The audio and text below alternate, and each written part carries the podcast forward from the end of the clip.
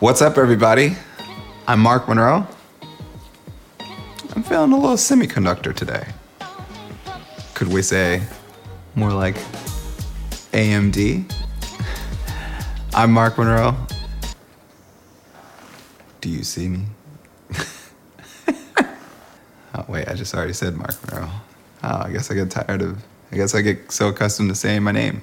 What's up, everybody? I'm Mark Monroe, and today's breakdown, we go over AMD.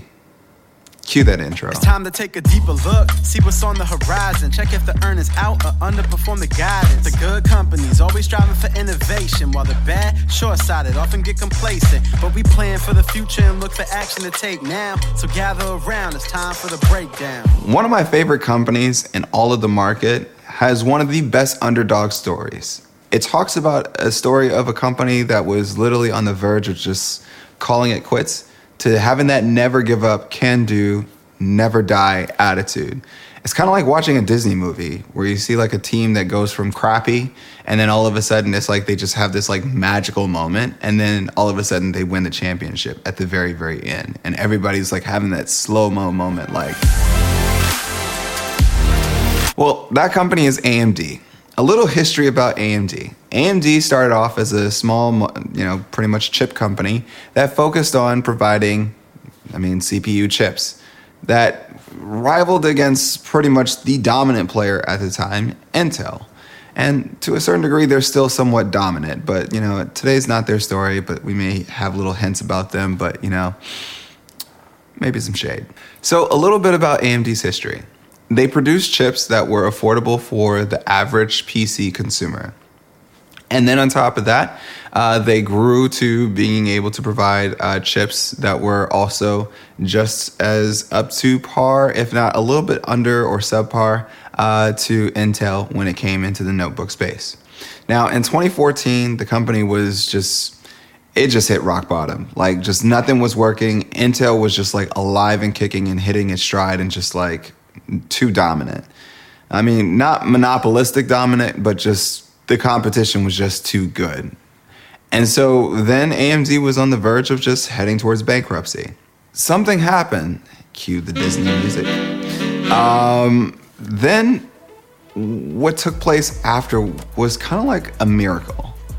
Lisa Su stepped out and just became the CEO, and she was appointed by a very, very smart board and then all of a sudden, we started seeing some rumblings in the news and also amongst the tech blogs about a new chip that was on the horizon. And we were like, well, the last time we heard about AMD was this FX chip, which for those of you who are non technical, don't worry, you don't have to go and research it. It was just an older chip that had consistently rivaled Intel's chip, and it was something that was highly overclockable for gaming performance.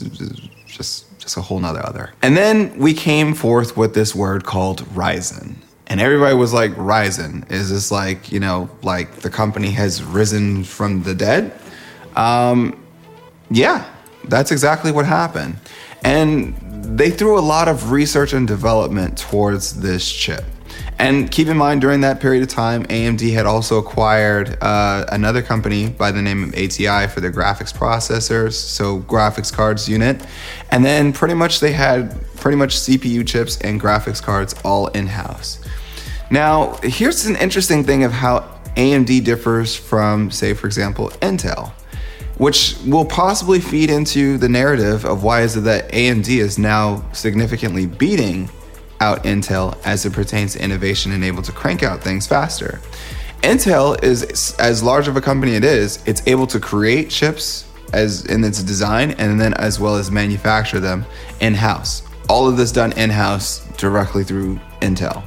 And that is no takeaway from them, but yet at the same token, that also is somewhat to their disadvantage. And here's why because AMD said, okay, hey, well, we don't have to do all this in house anymore. We could just literally partner up with someone in whom which that already does this and does it very, very well. And we just come up with new design schematics and die.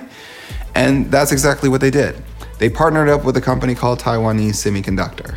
And that allowed them to scale their process a whole lot faster. Now, many of you have probably been hearing these rumblings about, you know, 14 nanometer, 10 nanometer, 7 nanometer, and now even 5. You've been hearing about this. And so what happens is is that when you're able to produce such a chip at such a at such a very very refined die point, then that improve that provides better improvements when it comes to performance and efficiency.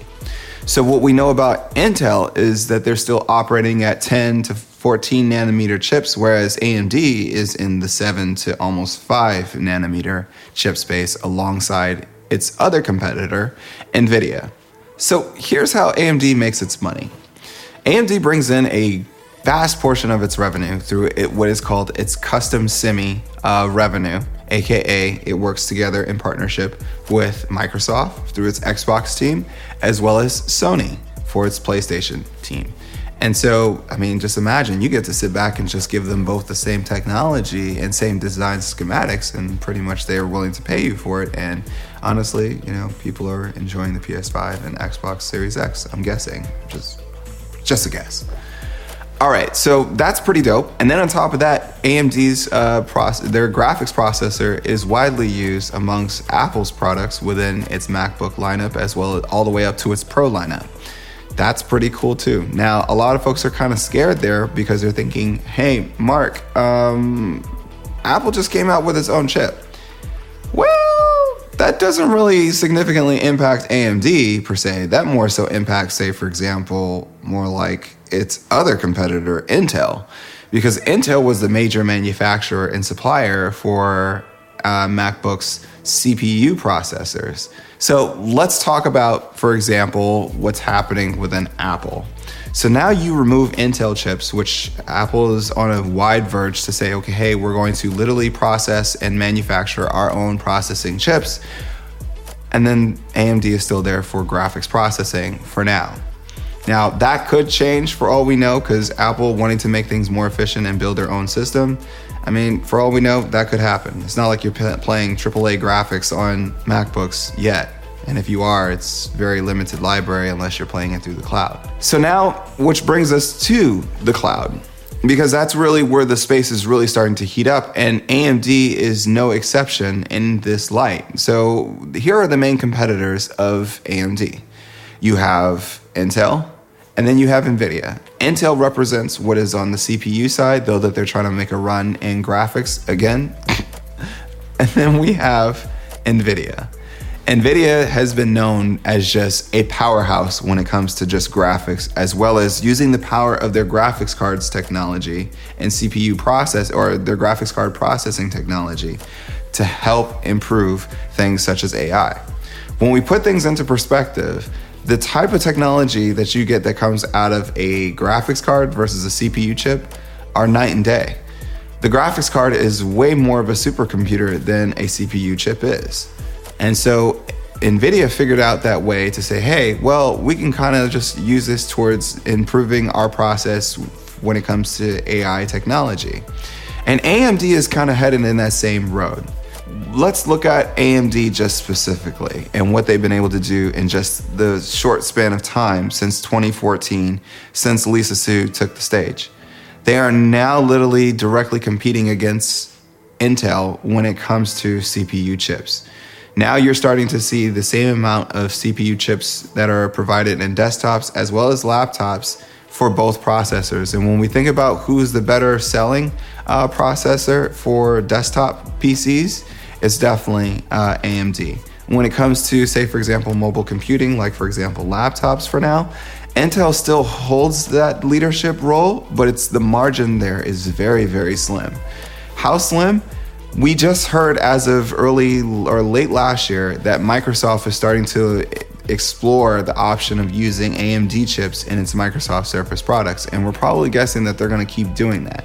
Again, remember what we said about AMD in the very beginning? AMD provides chips at a very cheaper cost than, say, for example, Intel. And at the same token, they give you just, if not as good as performance, better performance in many other cases. So, where does AMD shine versus, say, for example, its competitors? Well, it technically doesn't quite yet. I mean, when we think about where they've come over the last six years, they've still got a lot of run room to go to really significantly plant their feet. The one area where they completely planted their feet is really in the semi custom chip space. So, where they're able to fabricate chips for, say, for example, gaming consoles.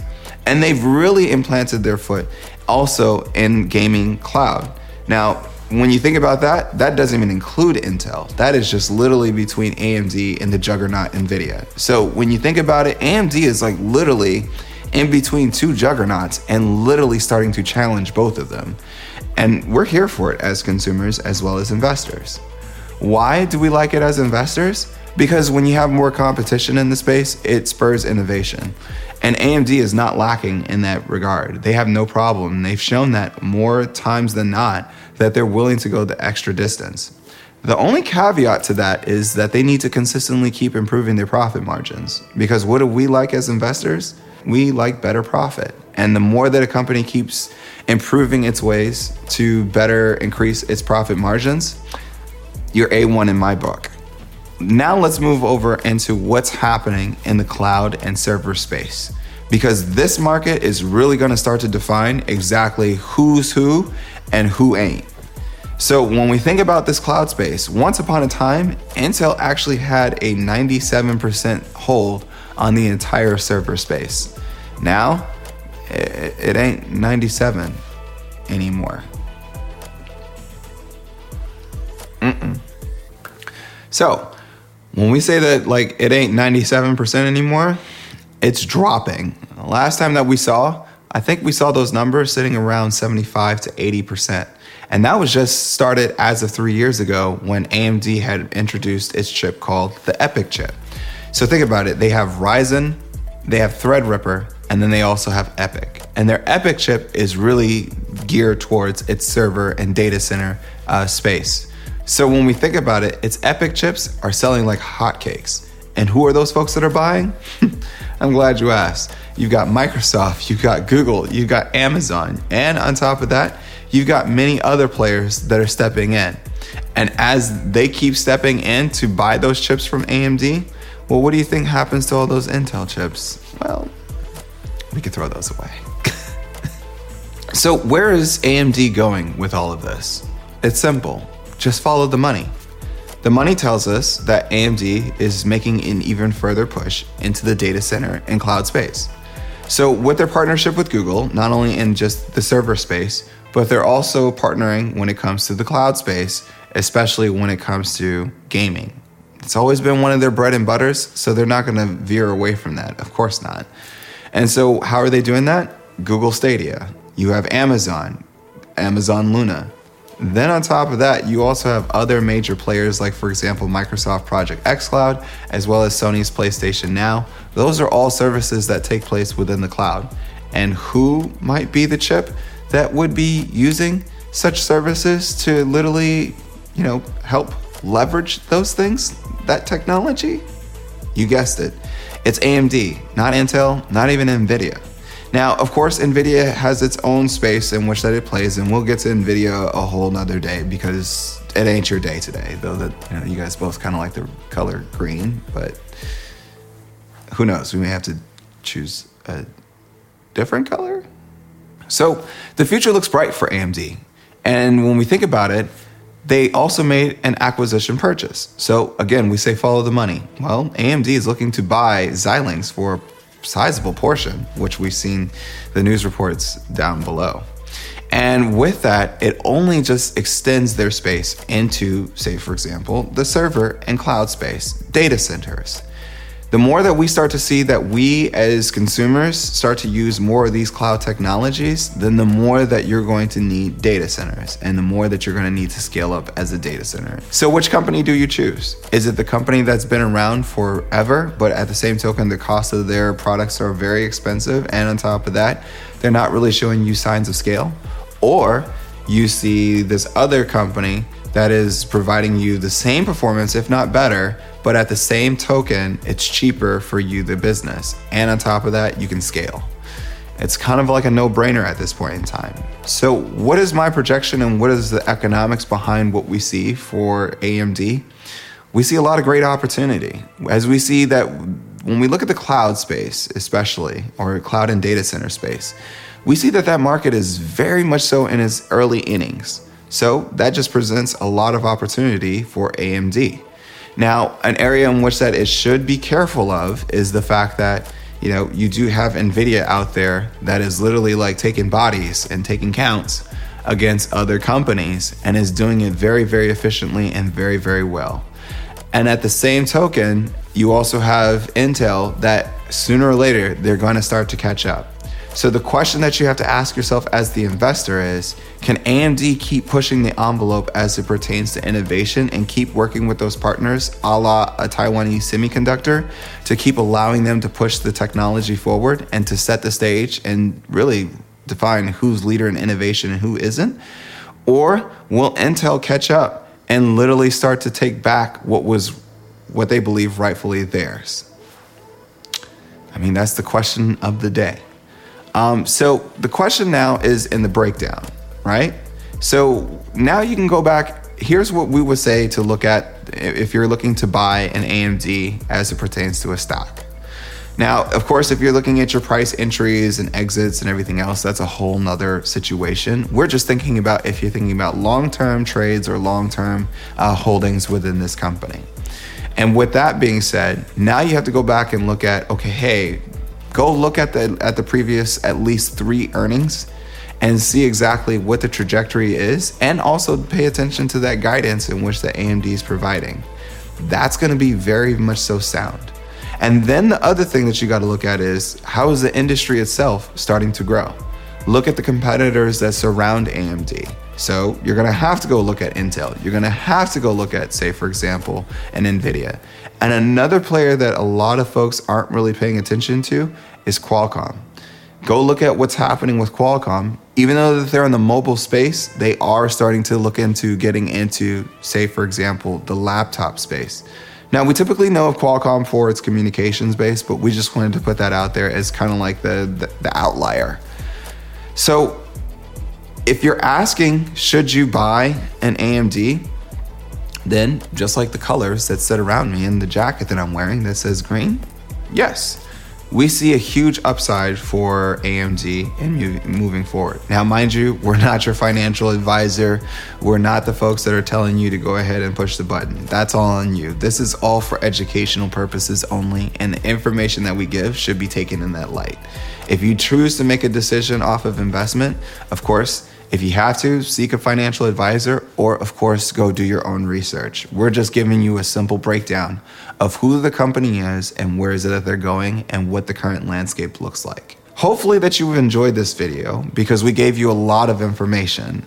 And I hope that essentially that this will help you when it comes to picking a solid company. What does the future look like for AMD? Who knows? I mean, but in my opinion, the future is bright. When I look at the chip sector as a whole, I see this as a space that's definitely starting to heat up. So be sure to pay attention to this because when these spaces heat up, so too does major uh, big tech uh, start to also heat up as well. Until then, I'm Mark Monroe, and this has been your breakdown. I'll catch you in the next one. If you like what you saw, go ahead and hit that subscribe button. We'd love to have you a part of the family and become a loyal come up cousin. And if you want to be in the know, go ahead and hit the bell so that way you can be a part of the notification squad, aka the Cool Kids Club. And on top of that, if you like the video, go ahead and hit the like button. It can get out to other folks so that way they can also hear the message. But if you didn't like it, that's okay. We can get better. So go ahead and hit that dislike, but please give us a comment and tell us what we could have done better. See you in the next one. Peace.